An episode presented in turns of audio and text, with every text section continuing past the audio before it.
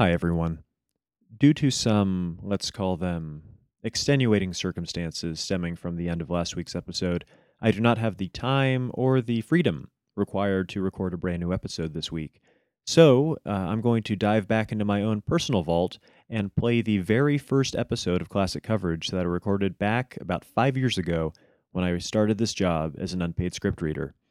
So, sit back and enjoy the prequel episode of Classic Coverage.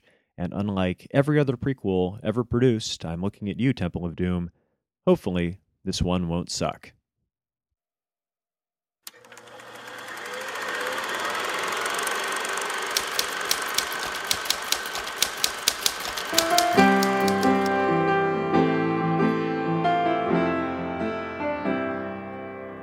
Hi there, everyone. Uh, my name is Max Davison. I am a USC film school student, but right now I am a development intern at a wonderful production company on a studio lot. And uh, this is my podcast. So, welcome. Uh, thanks for listening. Uh, as, as I said before, I landed this wonderful job. Well, I mean, it's it's not paid, but you're not doing it for the money. It's for the experience. It's for meeting people. It's for learning new stories. And yeah, so I, I get to sit in this room and I get to read scripts all day, and it's it's wonderful. Everybody around me is so positive, and uh, I like talking to them. It's just like listening to their stories and how they got here. And uh, there's unlimited coffee. Uh, well, I mean, as, long as I make it, but it's all around me. And uh, yeah, I'm I'm sorry, I might be rambling a little bit, but I'm I'm, excited to be here. You know. Yeah, I mean, I, I- like three days a week, I get to drive on to a major Hollywood studio where they're making movies. I mean, I get to be adjacent to the Hollywood process. And it's cool. Like even uh, you know, this producer who works at this company, Sandra Hughes, she said hello to me today, and we made eye contact, which is huge. I mean, I, I've always heard that these uh, Hollywood producers are a little uptight, or maybe you have to leave the room while they walk in because they don't like interns. But no, that's that's not the, that's not the case here. In fact, the only person who's just a little bit grizzled or a little bit cold is Brooks. He's a, he's an older intern. He's been here for about five years, and he says that this job is bullshit and nonsense, and it won't lead to anything. And you're just going to get stuck in a perpetual rut. No, no, that's not that's that's that's that's not what's going to happen. You know, because this job, as I said, like everybody wants to become an assistant and then rise up through the ranks. But if not, you know, I'm just I'm happy to have this experience on my resume. And as I said before, I get to read scripts every day, and every script is a new story. You get to learn from what good writers do good, and you get to, you know, pick up what I don't want to say bad writers, but what uh, un- unexperienced writers do poorly. And like like today, for example, they've got me reading this script that that's probably going to turn into a movie. It's called Prometheus. Uh, it's by a guy named Jon Spaihts who wrote a script called Passengers, which I've heard great things about and uh, current revisions by Damon Lindelof from Lost, and we all have Lost. And from what I hear, uh, you know, around the water cooler buzz, is that this is the draft that got Ridley Scott on board to direct. Some people even think that it's a, a an origin story, a prequel to Alien. So my hopes are high. You know, I can't wait to sit down, read Prometheus, and write up some good coverage on it. But along those lines about coverage, uh, because we're on a studio, I get to drive that golf cart over to the vault whenever I want. And oh my god, the golf cart is so much fun. I mean, I mean, it doesn't go that fast, but it feels like you are. You know those hand signals that you learn in driver's ed, but have never had to use. You know, left turn, right turn, stop. You get to use those now, and so you get to drive around the back lot and say hey to people and park at the commissary. You know, picking up lunch is sort of an adventure for me every so often. But uh, I get to drive that golf cart over to the vault, and the vault has every coverage, every piece of coverage that's written on any script ever submitted to the studio. Which I mean, it's just amazing. I'm, I'm shocked they haven't digitized it yet because it's all still in hard copy. Yeah, so uh, I figured that since this script is an Alien prequel, why don't I take the golf cart, hop over there, and I see what they thought of the original Alien movie back from uh, I believe 1979. You know, the originally Scott directed one with all the uh, those crazy H.R. Giger uh, model sheets. Uh, anyway, so today for our first episode, uh, we're gonna look at the original script notes for Alien. And uh, after we read that coverage, I'll tell you what I thought of Prometheus. You know, a little Hollywood inside story. Don't tell Nikki Finke or anything. Anyway, so uh, here we go. Our first piece of classic coverage on classic coverage. Script title Alien.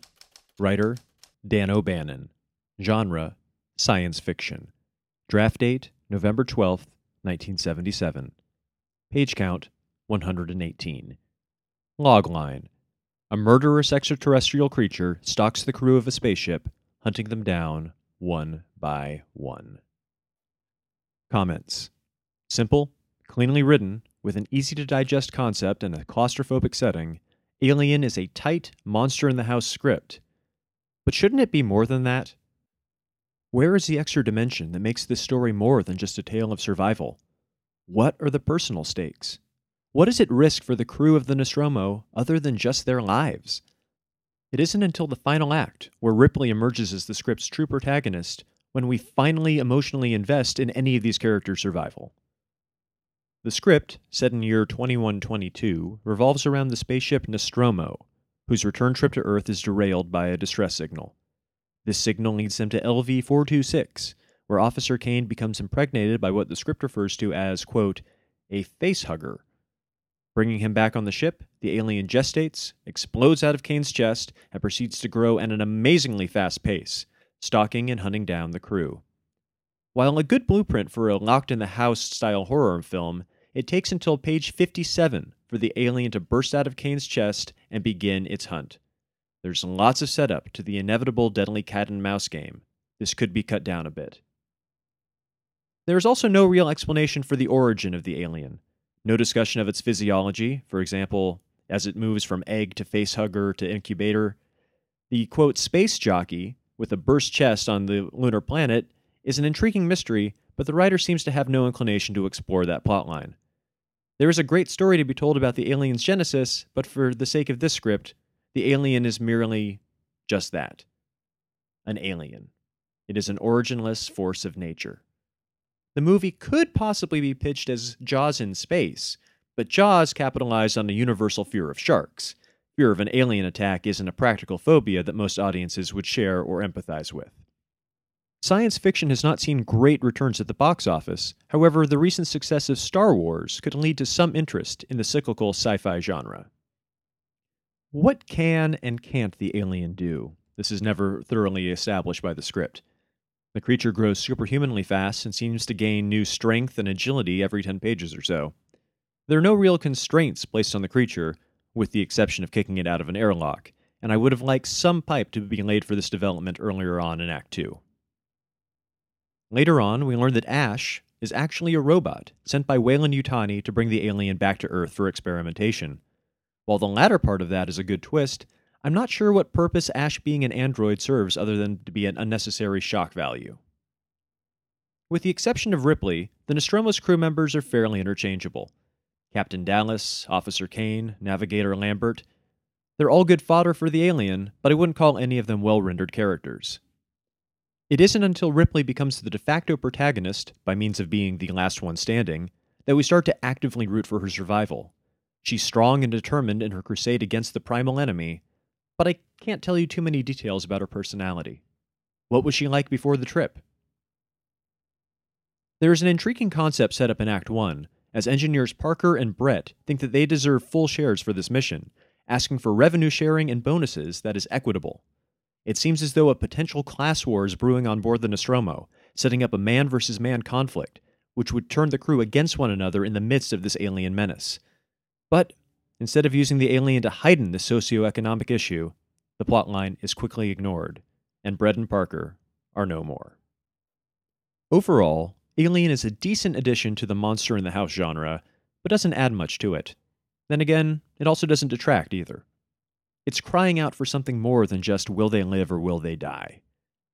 Signing off on this spec script would require either a rewrite from the writer or possibly the submission of additional visual aids for the alien creature's design. Otherwise, this submission is just too simple of a story to consider. Recommendation Pass.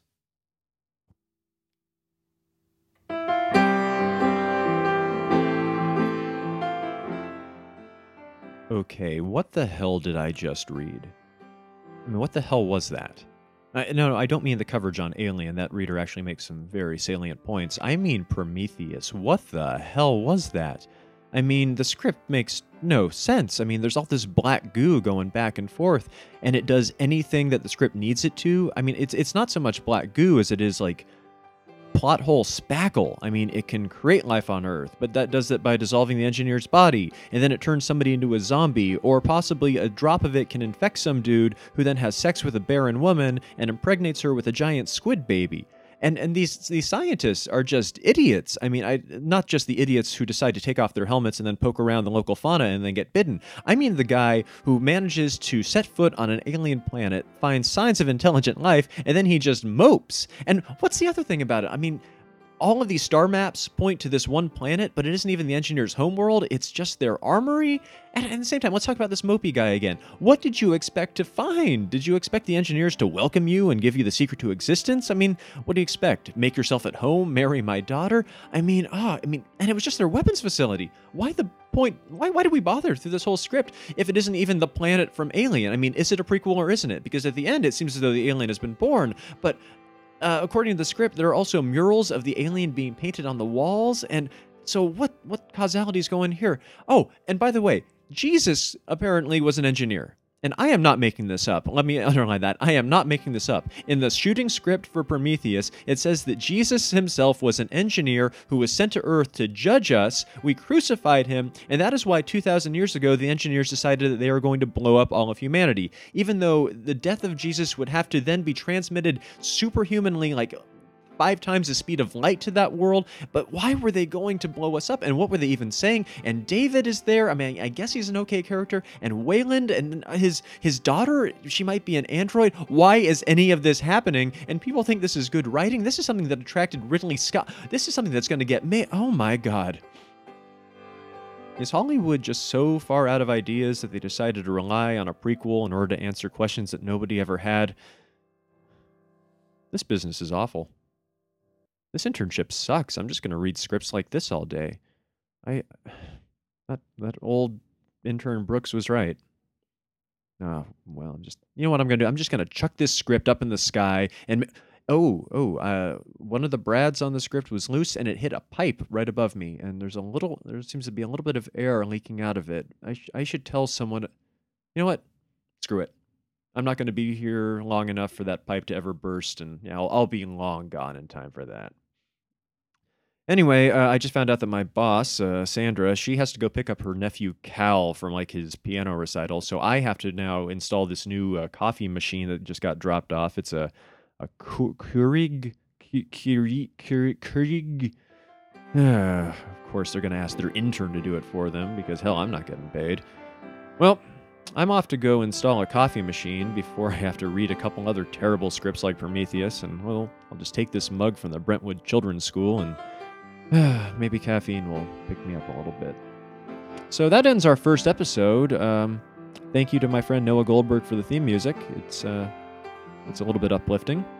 Uh, my name is Max Davison, and as these scripts have proven, even the classics could use another pass of notes.